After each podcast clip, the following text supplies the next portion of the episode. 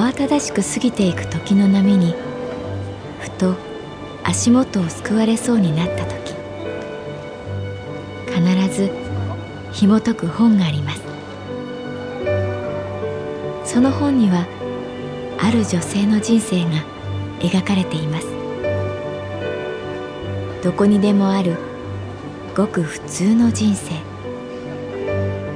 でも本の中の彼女に出会うと心の湖に波紋が幾重にも広がるようにゆっくりと優しい言葉が満ちていきます。今日はどんな彼女に会えるでしょうか？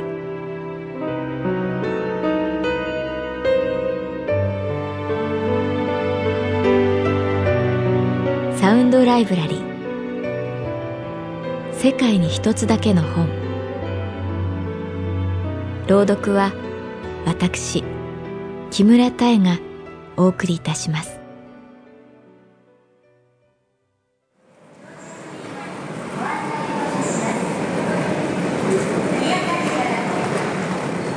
私の名前は月原かな子。旅行会社に勤めている。日曜日の午後空港にいた。出張で訪れた北海道札幌。新千歳空港はビジネスマンや家族連れでにぎわっていた。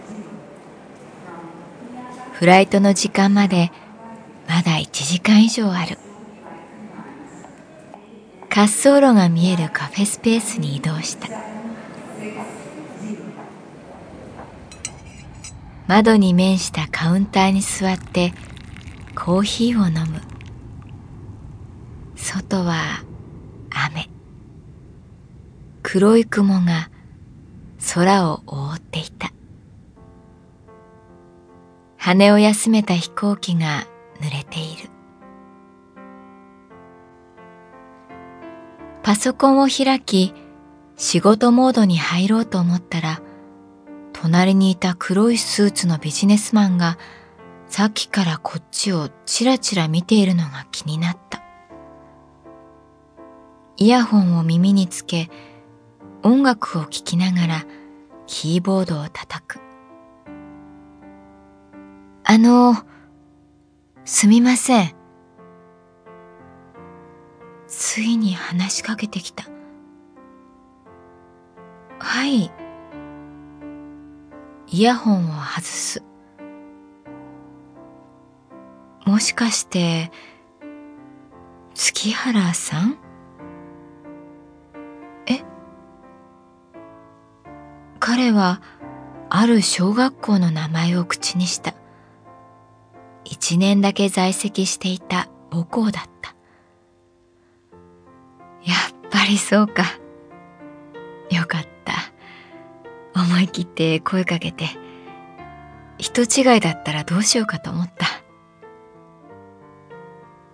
緊張が解けたような笑顔を見たらこちらまで笑みが広がった。おそらく忘れてるだろうけど僕平塚正です。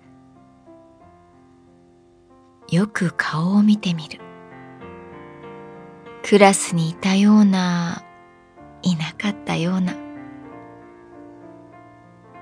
月原さんが転校した後、僕もすぐに北海道の学校に移ったんだ。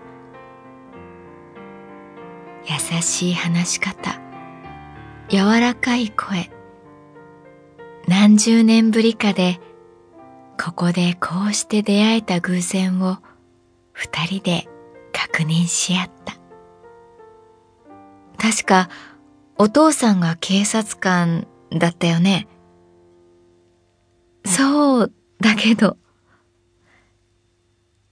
一度月原さんの誕生会に呼んでもらった時家に日本刀があって驚いたのを覚えてるよ。窓の外の雨は上がっていた。黒い雲が風に流されていった。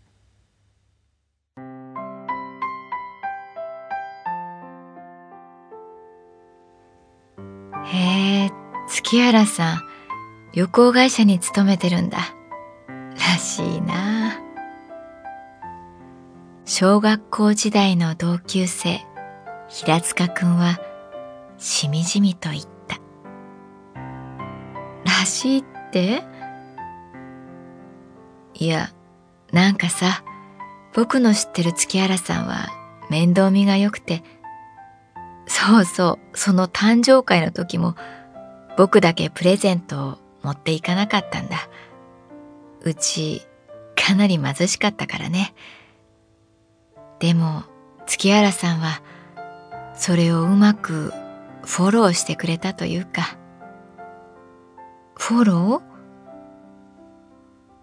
平塚くんからはもうプレゼントを先にもらっていますって言ってくれて、これって言ったのが真新しいキャラクターものの下敷きで。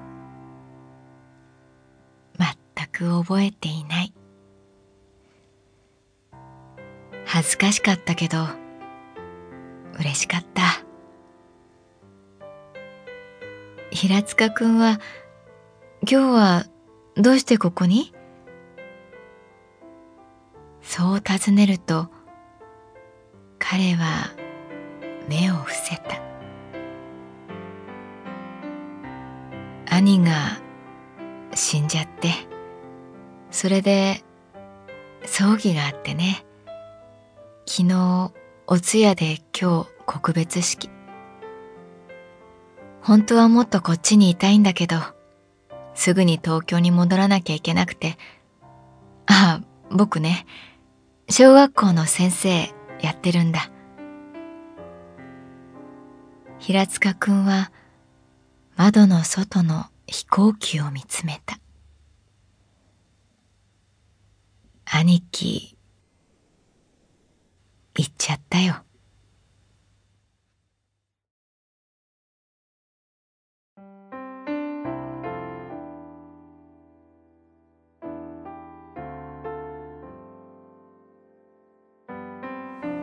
うちはね、本当兄貴がお父さんであり、お母さんだった。父ちゃんは早くにどっか行っちゃったし、母ちゃんはいつも忙しく働いていたから、兄ちゃんとは七つも離れていてね、僕と妹はいつも兄ちゃんの後ろをくっついて歩いていた。運動会の時も弁当を作ってくれたのは兄ちゃんで、周りの奴らがどんなに冷やかしても絶引かなかった。俺が弁当を作って応援に来て何が悪いって凄んでた。北海道で酪農をやっている親戚を頼ってこっちに来た。兄ちゃんは中学もろくに行かずに働いた。僕や妹には好きな道を選ばせてやりたいっていっつも言ってた。可能性っていう言葉が好きだった。ただし、お前には可能性があるんだ。わかるか？可能性。何でもできる。何にでもなれるってことだ。言葉通り、僕を大学まで行かせてくれた。ただしは頭がいいから先生がいいべって言って、東京の大学に行くとき、この空港で二人で抱き合った。なんか嫌なことあったらいつでも戻ってくればいいべって泣いてた。本当に兄ちゃんは最後まで僕のお父さんでお母さんだった。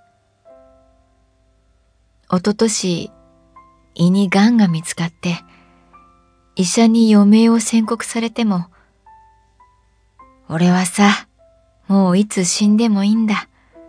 死残したことねえからなって笑って。生涯独身で家族を作らなかった。今年の正月にお見舞いに行った時、やっぱり笑顔で迎えてくれた。とんでもなく痩せてた。兄ちゃん、そろそろ行くわって言った時、たったの一度だけ、兄ちゃん、悲しい顔になって、ただし、なんか怖いよ。死ぬのがって。なんて言っていいかわからなくて。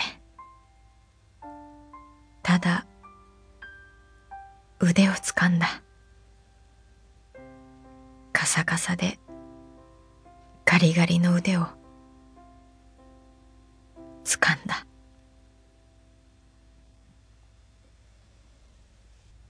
こで平塚くんは言葉を切った。ああ、もっといっぱい、お礼言いたかったな。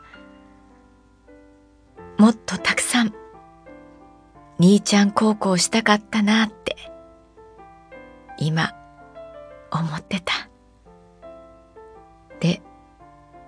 右側見たら、月原さんがいた。窓の向こうが明るくなっていた。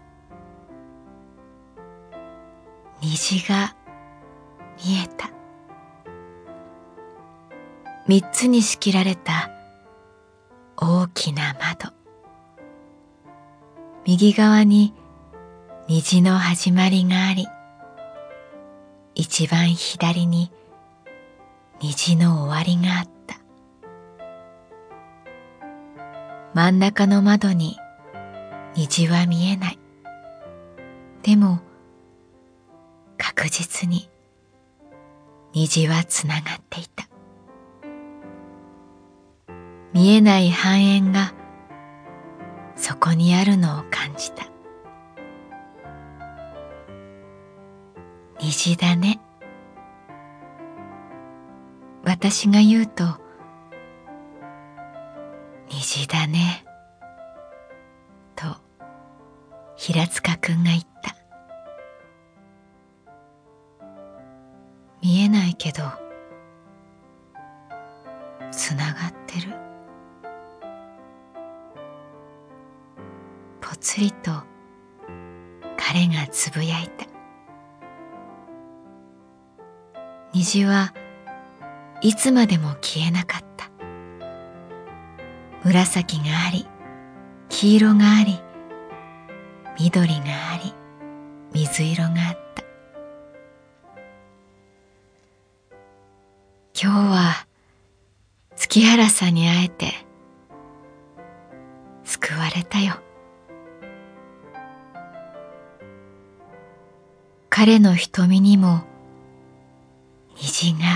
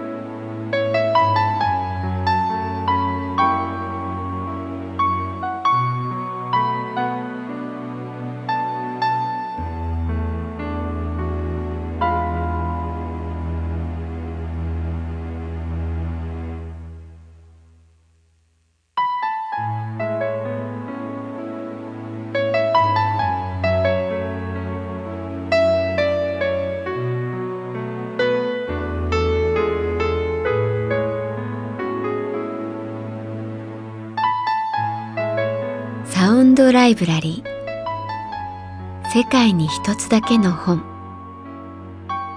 作北坂雅人。演出広島聡。朗読は私木村多江でお送りいたしました。